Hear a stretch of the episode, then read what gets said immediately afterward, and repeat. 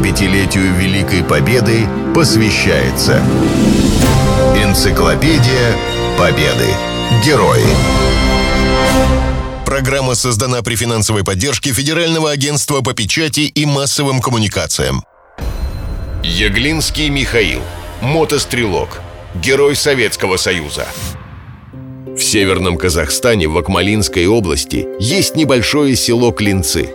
Сейчас в нем проживает не более 60 человек, а в начале прошлого века бурлила жизнь.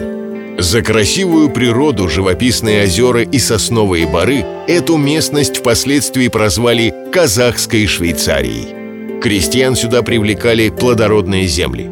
В 1922 году в Клинцах в крестьянской семье родился будущий герой Советского Союза Миша Еглинский. Окончив школу семилетку, юный паренек до самой войны работал на железной дороге. На фронт Михаила призвали в январе 42 года. В составе разведроты он воевал на Сталинградском, Западном и Прибалтийском фронтах. Еглинский сразу проявил себя смелым, удачливым разведчиком. Ему дали под начало разведвзвод, с которым он творил настоящие чудеса в тылу врага. Однополчане вспоминают. В первых боях, отражая атаки крупных сил пехоты и танков противника, пробравшихся к штабу дивизии, Еглинский из автомата уничтожил более 20 вражеских солдат, гранатами подбил два немецких танка. В этом сражении Еглинский получил ранение, но в пылу боя, не обращая внимания на раны, он продолжал со всей энергией и силой уничтожать врага, увлекая за собой в контратаку взвод. Командуя отделением разведки под Сталинградом, он три раза пробирался в глубокий тыл противника, доставлял ценные сведения, уничтожая при этом его живую силу и технику. Разведчик особенно отличился в боях за освобождение Белоруссии.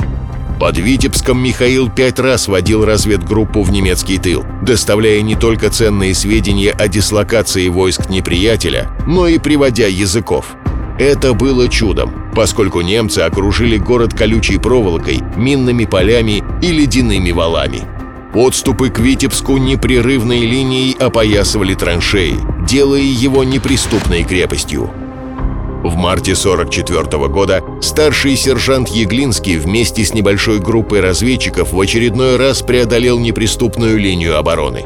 В тылу врага они забросали гранатами три блиндажа, в которых находилось более двух десятков солдат. Разведчики взяли в плен двух офицеров и без потерь вернулись в часть.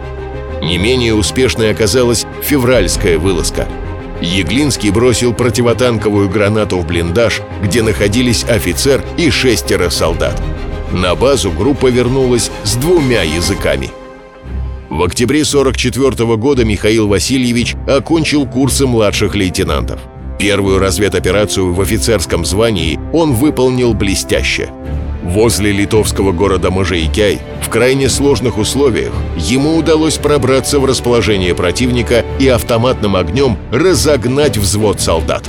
Было убито 10 немцев, двоих разведчики взяли в плен – в представлении к высшей награде командир стрелковой дивизии полковник Гончаров писал «За два года пребывания в разведке старший сержант Еглинский стал подлинным мастером-разведчиком.